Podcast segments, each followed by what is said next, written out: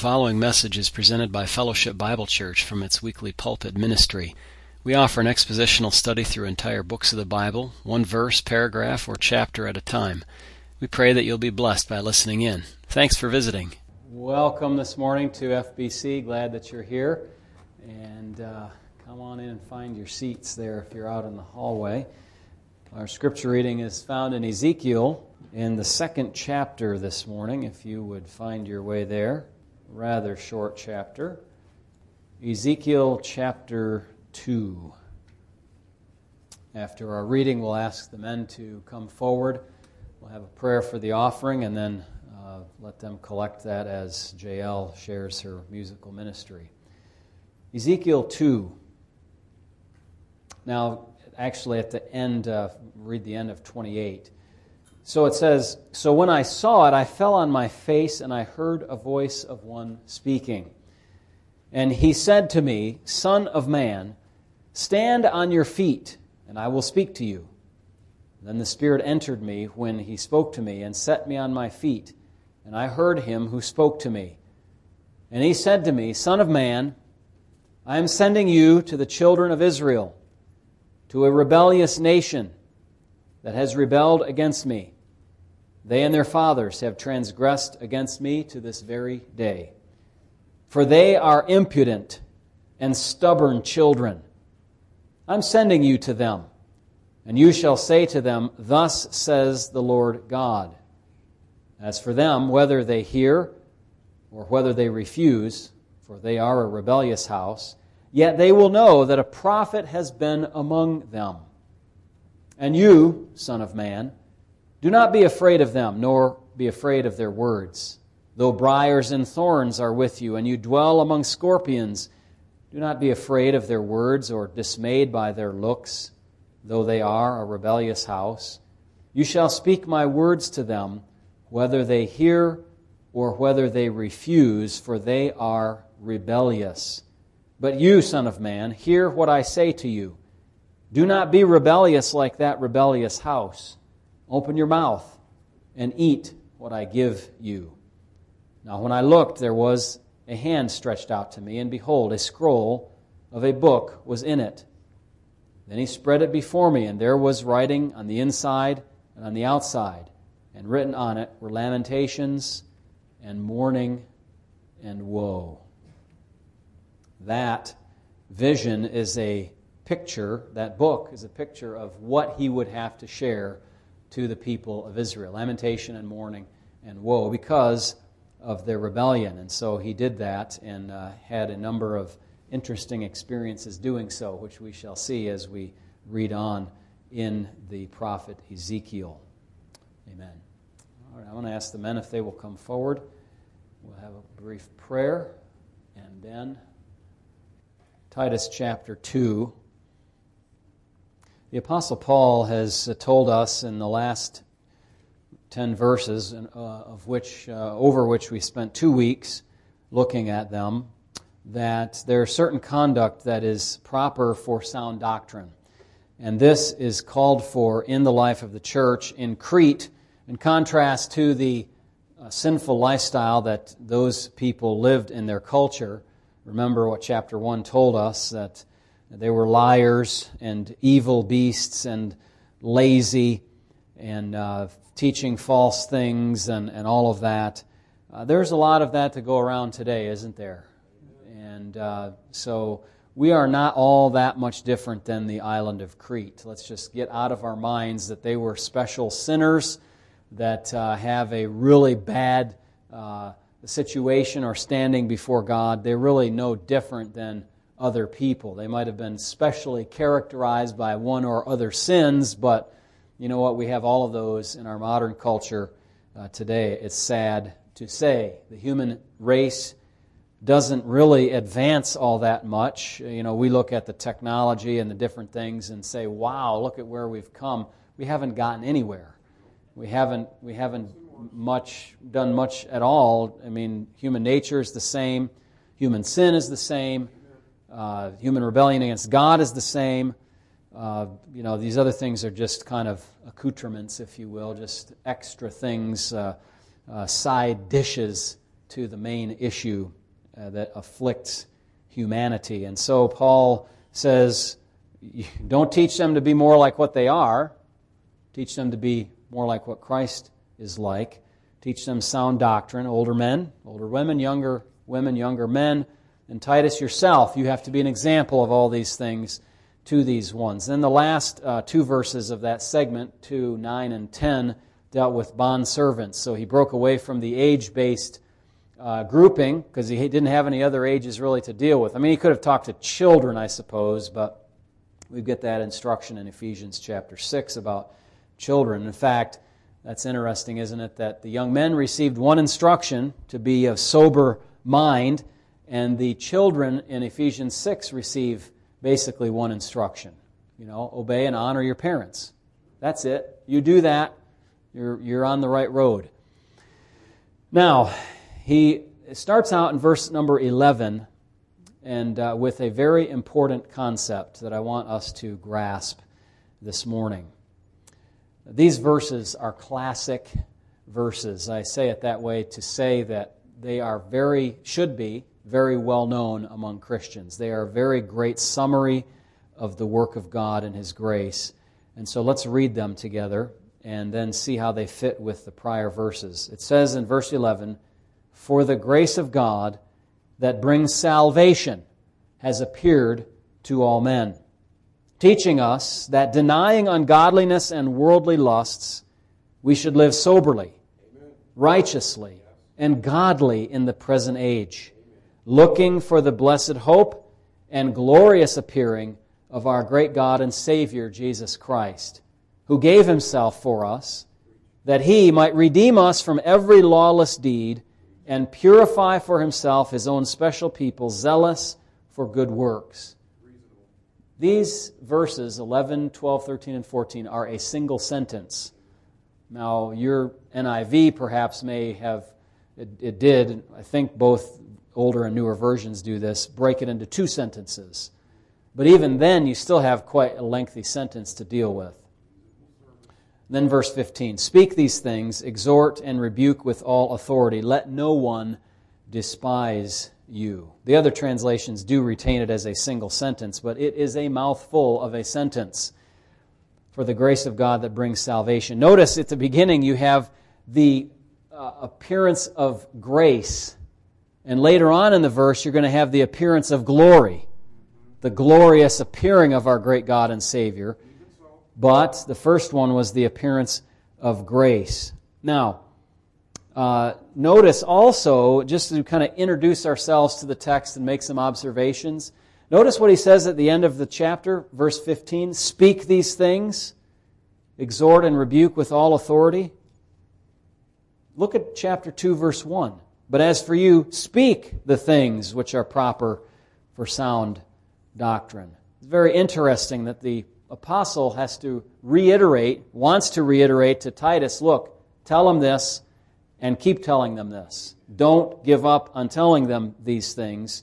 Exhort and rebuke with all authority. It's not like you go over Christian doctrine once and then you say, well, check that off my list, I move on to something else. No, you, in my job, we have to just go over and over and over and over again.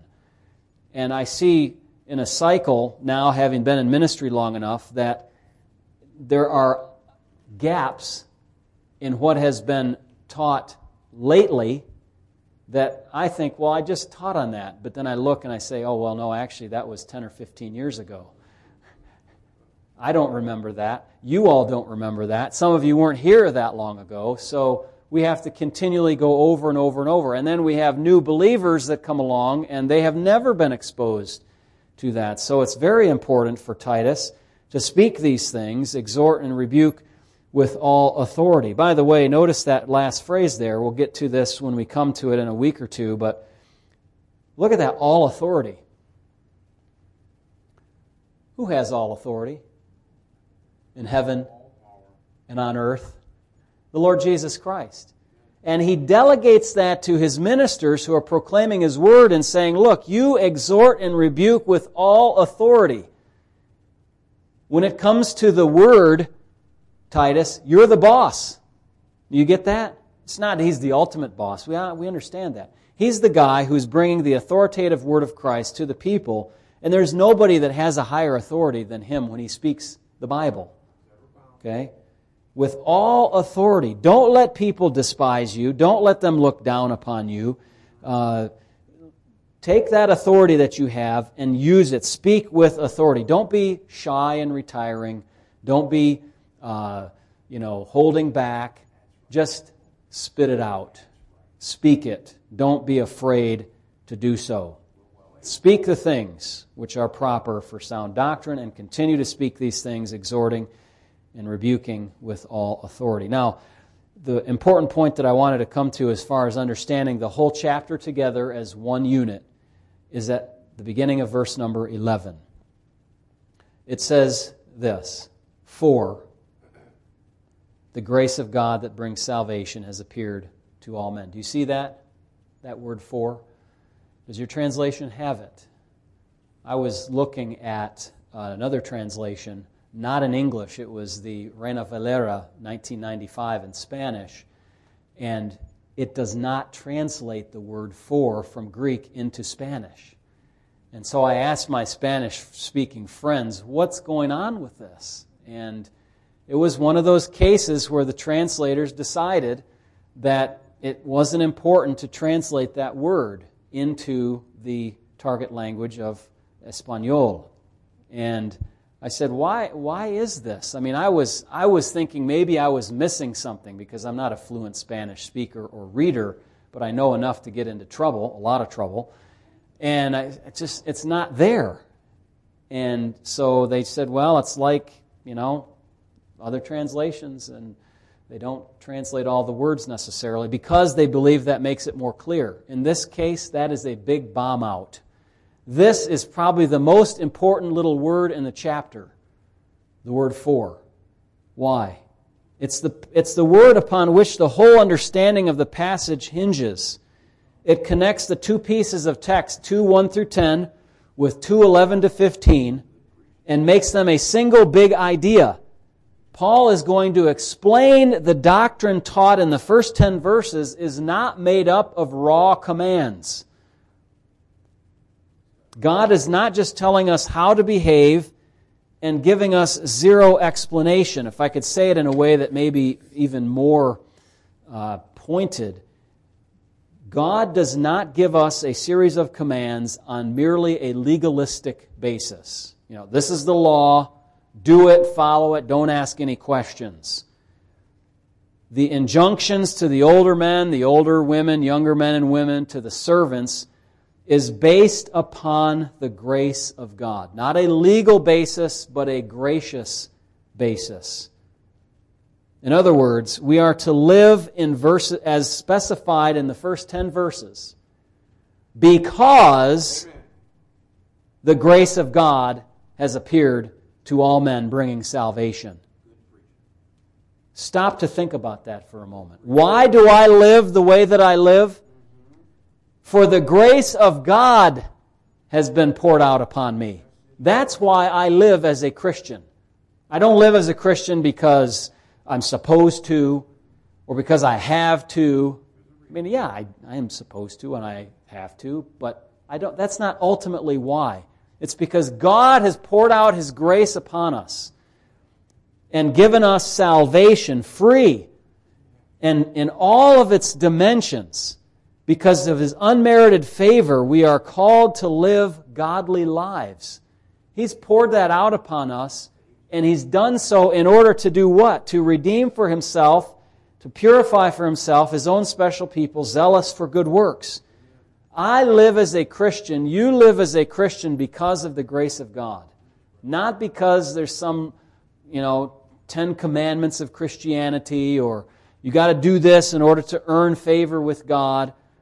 That's the whole point of grace. You don't earn it. You cannot earn it. It's impossible to be earned. So we live as specified in those verses because of the grace of God. That's why to teach the text of Scripture in order chunk by chunk, paragraph by paragraph, verse by verse, because somebody could read 2 1 through 10 and say, well, that's what, what you're supposed to do. That's just what you're supposed to do as a Christian.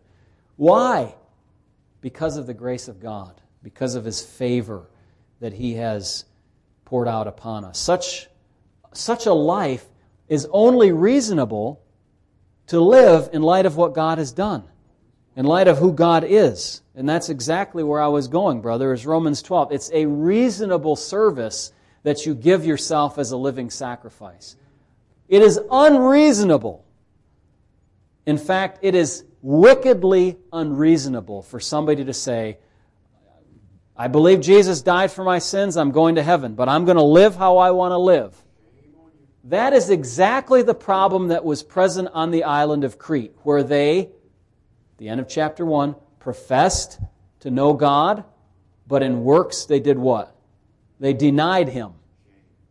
They disconnected the doctrine of salvation from the doctrine of sanctification. They disconnected the Saviorhood of Christ from the Lordship of Christ, and they said, We profess God, but we're just going to live the way we please. We're going to continue to be lazy, gluttonous idolaters or whatever, and we're not going to, you know, we'll just add this into our existing system of thought. No, the grace of God teaches us that it's a total replacement. You change out everything of religious nature in your life and you change your conduct.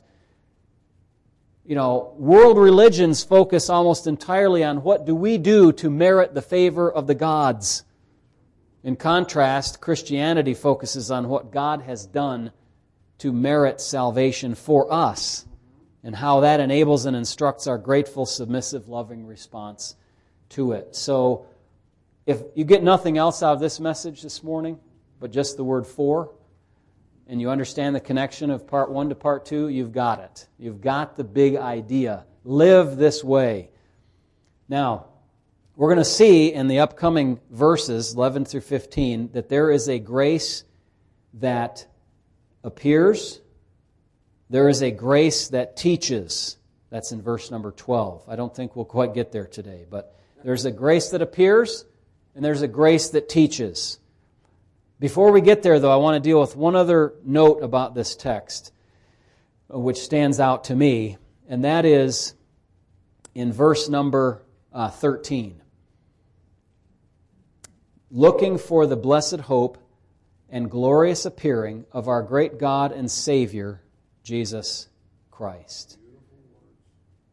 Now, um, I don't think I put this in my notes, but let me just say this first that idea of looking for the blessed hope and glorious appearing of our great God and Savior, I think sometimes we can kind of get caught up in thinking about the eschatology of it, where we think of the events and we look at the blessed hope as the rapture, or if you're not so keen on a pre tribulation rapture, which we are, but you just think of it as the second coming in generic terms. And you focus on that event, that, that future time in which the saints will be resurrected and, and, and go up to heaven. But you have to keep in mind that that event is not an abstract or just, a, just an event uh, or an activity. The hope is actually not the event. What is the hope? It's the appearing of Christ. That's our hope. Not, not the event that we get resurrected. Yeah, that's great. Wonderful. Perfect. But the event centers on a person, the glorious appearing of Christ. It's, it's not even just the appearing, it's the appearing of, of Christ, right? It's Him. It's Him who is the focus. He is the focus of this. So we're looking for the blessed hope. And what is the blessed hope? Well, it's the coming of the Messiah again, the Lord Jesus. And of course, there's events and things that surround that and, and activities and the resurrection and catching up into the clouds and going to be with the Lord forever in heaven and, and all of that. Wonderful. But it's with the Lord that's the issue. That's the issue of the glorious and blessed hope. But I want to deal with one part of this which has caused a lot of difficulty for people, and that has to do with the theology of the Trinity in this verse. It says, the glorious appearing of, and here's the focus, our great God and Savior, Jesus Christ. Now, I want you to notice it does not say of our great Father and Savior. It says of our great God and Savior as the singular person of Jesus. There, what we're doing here is we're seeing that our great God and Savior are one and the same person. Not two people, one. The singular phrase, God and Savior, indicates Christ alone here. It's not two people. And I want to prove that to you with, I think, four points here, just four, briefly. First of all, you have the phrase, singular phrase, God and Savior. Now, I put it in the lower case in my notes just to say what I'm about to say about that, because sometimes it was used in the Greek language to refer to the monarch. The king is our God and Savior. Can you imagine? They thought of a governing authority. How unsanctified. But they did. He was the king. He was the appointed man by God to rule the, the kingdom. He was the God and Savior. Paul uses it in the singular here also to refer to one person, capital P, one God, capital G, and Savior, capital S. There's no God and Savior lowercase anywhere but the Christian's God and Savior, namely Jesus Christ. So that is a singular, well known phrase in the Greek. The people in the culture there would recognize Paul is actually taking a little eh, dig those in the political realm, could we say, who are taking the man at the, on the throne as the God and Savior of them. He's saying, no, there is no other God and Savior. There is no other king, capital K, but Jesus the Christ. Secondly, how do we know that this is a reference to God and Savior, meaning Jesus? What we're saying here is that Paul is calling Jesus God. There's a rule in Greek grammar called Sharp's rule. Granville Sharp is a person. And that rule is decisive here. It says in a situation like this in the language, when there are two personal, singular, non proper nouns, not names, okay, we're not saying, you know, uh, John and James, those are two different people, we know that. But they're, they're like titles here God and Savior. They're connected by and, the two nouns, and, and have an, an article in front, the two nouns refer to the same person. It's therefore clear that Paul is talking about one single individual, not the Father and the Son, as if Jesus, you know, is the Father or they're two separate people here. Jesus is God. Jesus is not the Father, and the Father himself is God. This is the mystery of the Trinity.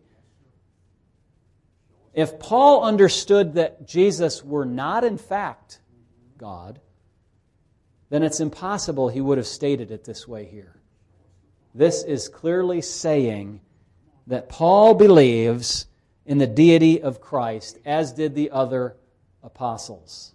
Thomas to Jesus, my Lord and my God. He's not just using an, ex, uh, an expletive. You know how people say when something bad goes wrong, my God? No, he's not saying that. He's saying, my God, my Lord. If you've seen me, who have you seen? Jesus says. You've seen the Father, because I am in him and he is in me. You have seen that. And then, I mean, the evidence just pours out of the New Testament. I mean, here comes a guy and he walks on the water, turns water into wine, raises dead people, heals people that have cancer, uh, that are bent over, that are demon possessed, and with the word of authority just says, out, and the demon comes out. I mean, this is this is our God and Savior, Jesus Christ, whom we're talking about. It gives me chills just to say it, just to explain it. This is who it is that we're talking about, the Lord Jesus Christ. Okay, so that grammar is pretty cool because it gives you these kind of little insights to the text. Uh, the third argument for the unity of the persons here, of, of the person into one, is when it says the. Um, blessed hope and glorious appearing of our great God and Savior, who, who is going to come back at the second coming? The Father the Son. So the whole teaching of the New Testament that the one coming back is the Son. It never tells us that the Father's coming back and the Son is coming back. It's only the Son, right? Jesus is coming back. That's right. The same one. So the appearance of God here has to be the appearance of Jesus on the, on the basis of all those other New Testament texts. The parousia, as it's called in Greek, is the appearance of Jesus again, not the appearance of the Father again. Okay, now, yes, in, in heaven, in the heavenly state, which we believe comes after the rapture, after the tribulation, after the kingdom, then when the new heavens and the new earth are created, there will be a place, a, uh, the new city, Jerusalem, and there will be a place for us to see God. His servants shall see his face. Okay? We will see God. But this is not what we're talking about here. God's not going to come down, and the Father, that is, and establish his kingdom. That's Jesus who's going to establish the kingdom. Now, the second coming, we expect the Lord will return and begin his kingdom reign. Nowhere do we see the teaching that the Father will come with him in some visible manifestation. So the, the vision of the Father in Revelation is a different thing.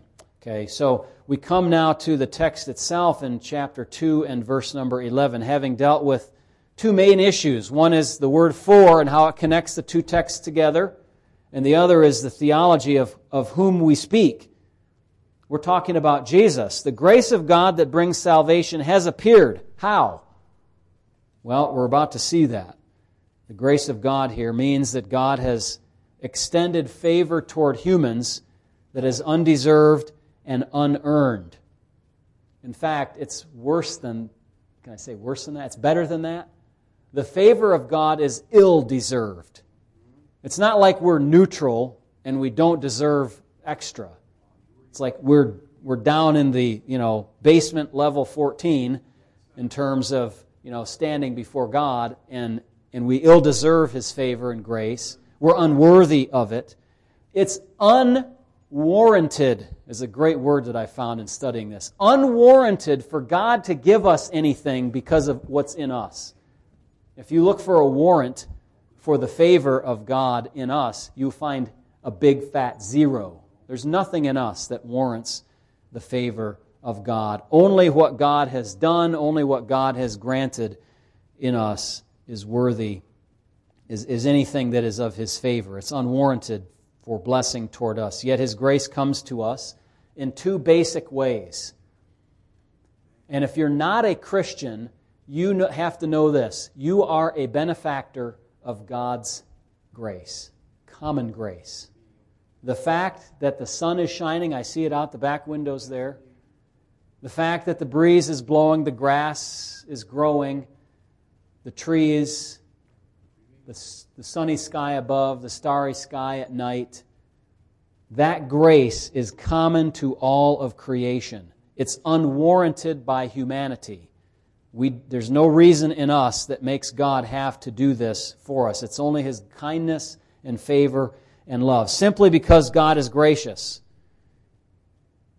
and some would add, I think rightly so, that the work of Christ frees God to act in grace toward the world instead of just pure, unmitigated wrath.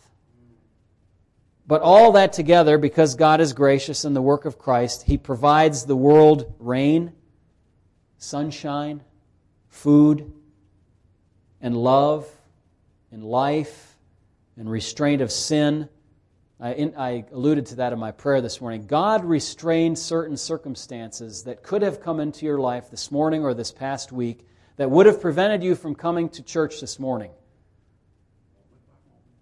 You're not sick today. You've been given the grace of wellness today.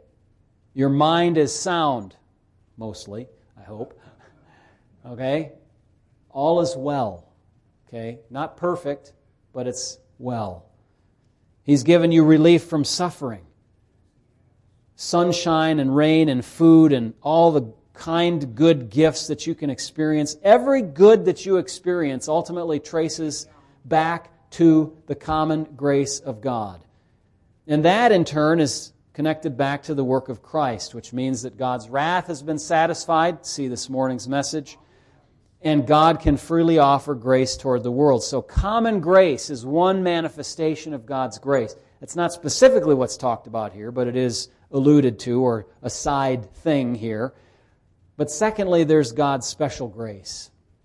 Common grace is common to all. It's a broad kind of grace. Special grace is that exercised by God toward specific people or groups of people. Israel in the Old Testament, the church in the New Testament, and individuals, believers, both in Old and New Testaments. For today, those people who receive the special grace of God are Christians and groups of Christians gathered in churches. This grace is exhibited when God draws certain ones to himself in saving faith and pours out upon them forgiveness and all the other blessings of salvation. Read it again. For the grace of God that brings salvation has appeared to all men. The appearance of God's grace here specifically has to do with what brings salvation, so that is special. Uh, you know, when somebody gets salvation, there is an exercise of God's special grace. But I think, too, that you can see an element of the common grace of God in the appearance of this grace. The common aspect is this that God brings salvation in that it has appeared to all people. The NIV captures part of this in its phrase, uh, this grace which offers salvation to all people. God has sent Christ into the world to save the world. The gospel is freely offered, it's broadly offered to every person by ministers of the gospel daily, weekly. In every, you know, when you hear the word of God's grace, look, you might not agree with it, you might not even fully understand it, you might reject it, but when you hear the word of God's grace, that is a grace to you. God did not have to, uh, you know, fill your ears with the sound of the grace of Christ with the fact that Jesus came and died for your sins and rose again so that if you believe in him, you'd have eternal life. God doesn't have to tell you that. In fact, you might not want to have to hear that. You might say, Look, I close my ears to it, I'm done with it. But remember, it was a gracious thing of God to give you that news of salvation. Unwarranted, maybe undesired by you, but it was a grace of God that salvation has appeared to all. God has directed the church, and so the church has done to various levels of success and obedience to broadcast the gospel daily, weekly, monthly, yearly for 2,000 years in almost every country, over the airwaves, in print Bibles and tracts and digital media and every other way you can think of in which the gospel can be presented, besides by personal word of mouth. The grace of God that brings salvation has appeared to all men generally, commonly. Okay? But the grace of God that effectuates salvation has appeared specially in unmerited way to those who have believed the gospel. That general proclamation of the truth doesn't land in every heart the same way. Matthew chapter 13. Some falls on stony ground, some on good ground, some on thorny ground, some on the, on the pathway and it's trampled down. The birds come and steal it. You know, that, that, that grace of God that shares the gospel with somebody that doesn't care, and they just go about their life and say, Well, that's nice for you, but I, I'm not interested. It's the seed was eaten up before it even got a chance to get some dirt and water to germinate. It's a sad situation. Only a fraction of people who are invited by this uh, grace that appears to all, only a fraction of those actually come to know Jesus Christ. Many are called, but few are chosen. It is to those ones who are chosen, those ones who upon whose heart the seed falls and it takes root and bears fruit, those ones that the special operations of God's grace are effective. Okay, so we have the grace of God we have the appearance of the grace of God. And then I ask this question how did that appear in history? How did it appear in history? I think this does look back largely to events in past history. It appeared to the world not in writing, not by verbal proclamation initially, but by the person of Jesus Christ. John 1:14 tells us, "The word became flesh and dwelt among us, and we beheld his glory. The glory is of the only begotten of the Father, full of grace." There's the grace that appeared. The grace of God that has appeared to all men came and dwelt among us. The entirety of the theology of the cross and of the gospel, from an individual being lost to being on the way to heaven, from the world rejecting its king all the way to the king invading the world and saying, I'm taking over this place. That's the gospel of the kingdom. I've just given you in, in four little short statements. An individual's lost and is saved, now able to enter into the kingdom. The world that rejects that kingdom, the world that's going to get that kingdom, whether it wants it or not, because Jesus is going to come and subdue all of his enemies under his feet. That is wrapped up under this idea of the grace of God appearing to the world, to all men. This, uh, this grace not only is grace, it not only has appeared, it not only brings salvation, it's, it, or, or uh, it appeared in history, but it brings salvation. You need it. I need it. Every human needs it. If you do not have it, you are lost and not saved, and on your way to a Christless eternity in hell. And that, I think, I have to think about this maybe, but I'll say it. That place, the lake of fire, is probably the only place where there is really no manifestation of the grace of God, no favor of God there. If you have God's salvation bringing grace, you have new life. You are free from sin. You've experienced forgiveness. You know the love and goodness of God. You have been rescued from sin and death and wrath and enmity and bondage and guilt. You know what true thanksgiving is all about because you thank God who gave such a wonderful gift to you. This is the grace of God that brings salvation and has appeared to all men. None of us in this room are able to give an excuse. We've heard the gospel. We know that Jesus came and displayed the unmerited favor of God. We know that's the only way of salvation. We know that we must receive that in order to be born again. What we will see in the rest of the section is that God's grace did not only appear to bring an initial salvation and rescue from sin. Again, we can't stop at verse 11. We've got to go on. It also enables and teaches us how to live properly. Notice, the grace of God that brings salvation has appeared, and what is it doing? It's teaching us, okay, it's not only the grace that saves, it's the grace that teaches. It teaches us to deny ungodliness and worldly lusts. Now, we have to go over this in more detail next time, but just stop and think about that. Why do I live the way that I live? Because for the grace of God.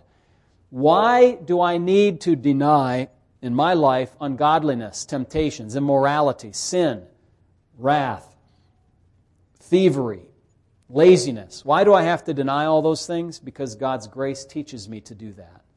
God's grace teaches me to live a holy life to do that, we have to put aside, put away, put off sin and, and all those elements of the world.